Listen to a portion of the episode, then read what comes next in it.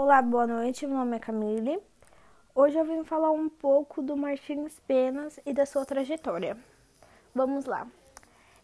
Ele nasceu no Rio de Janeiro no dia 5 de novembro, no ano de 1815, e faleceu em Lisboa, Portugal, no dia 7 de dezembro, no ano de 1848. Era filho de João Martins Pena e Francisca de Paula Julieta. Órfão de pai com um ano de idade e de mãe aos 10 anos. Completou o curso do comércio no ano de 1835, cedendo a vocação.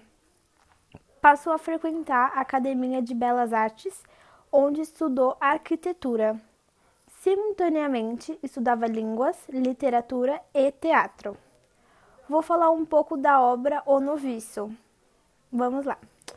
Escrito em 1845, é representada pela primeira vez no Teatro São Pedro, no Rio de Janeiro. Em 10 de agosto do mesmo ano, talvez seja o texto mais bem construído de todas as comédias de Martins Pena.